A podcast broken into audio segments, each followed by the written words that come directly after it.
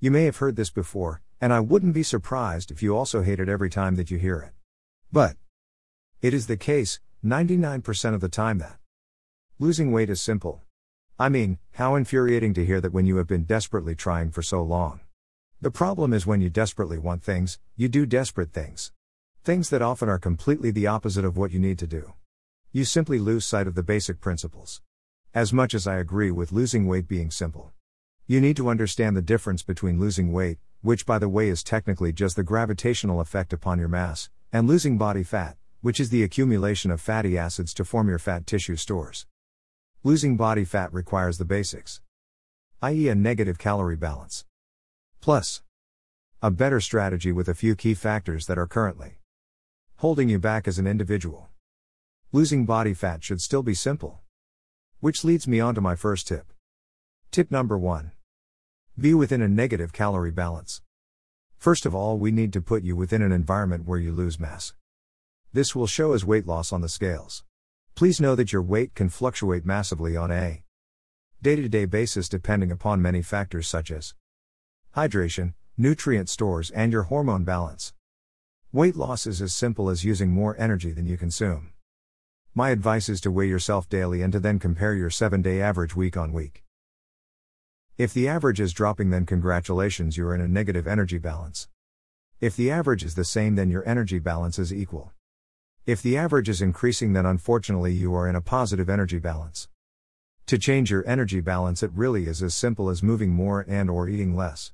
You just need to do it, you need to implement a simple strategy. Your strategy could simply involve modification of a few key factors that are holding you back as an individual with your health.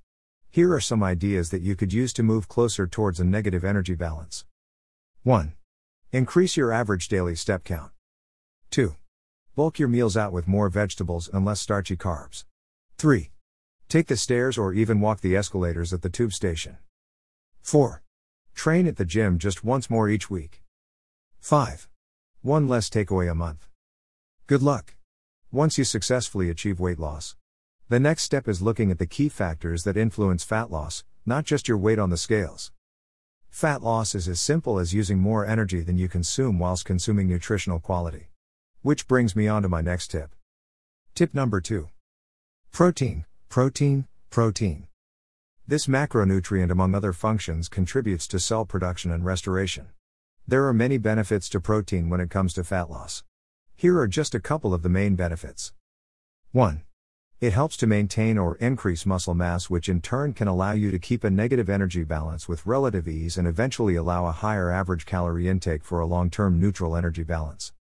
2. It helps with satiation, reducing your temptation to snack in between meals. You will feel fuller for longer.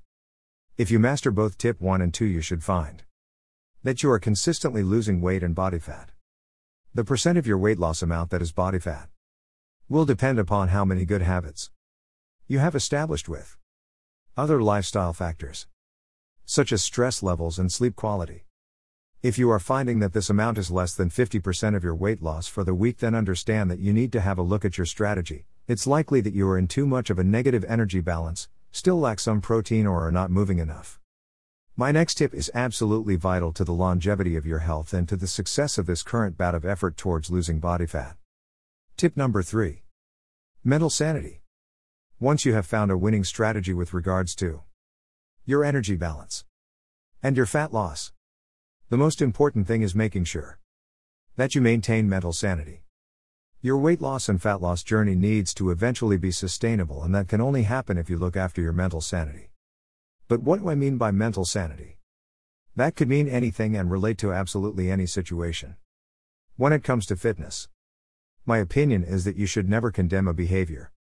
There will still be some mental benefits to having the odd takeaway. To having some chips instead of just vegetables once a week. To having a mocha from Starbucks once a week to skipping your gym session and going to the spa instead.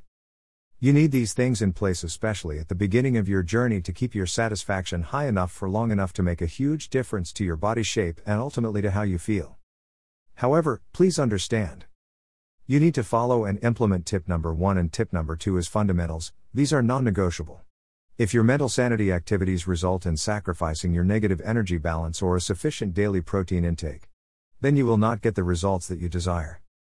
Thanks for taking the time to read or listen to this blog. I hope that this blog has done one of two things. 1. Helped you to realize there is a difference between weight loss and fat loss. 2. Given you some suggestions on how to find a negative energy balance and stress the importance of having some mental sanity along your journey. Yours sincerely, Mark Goodman.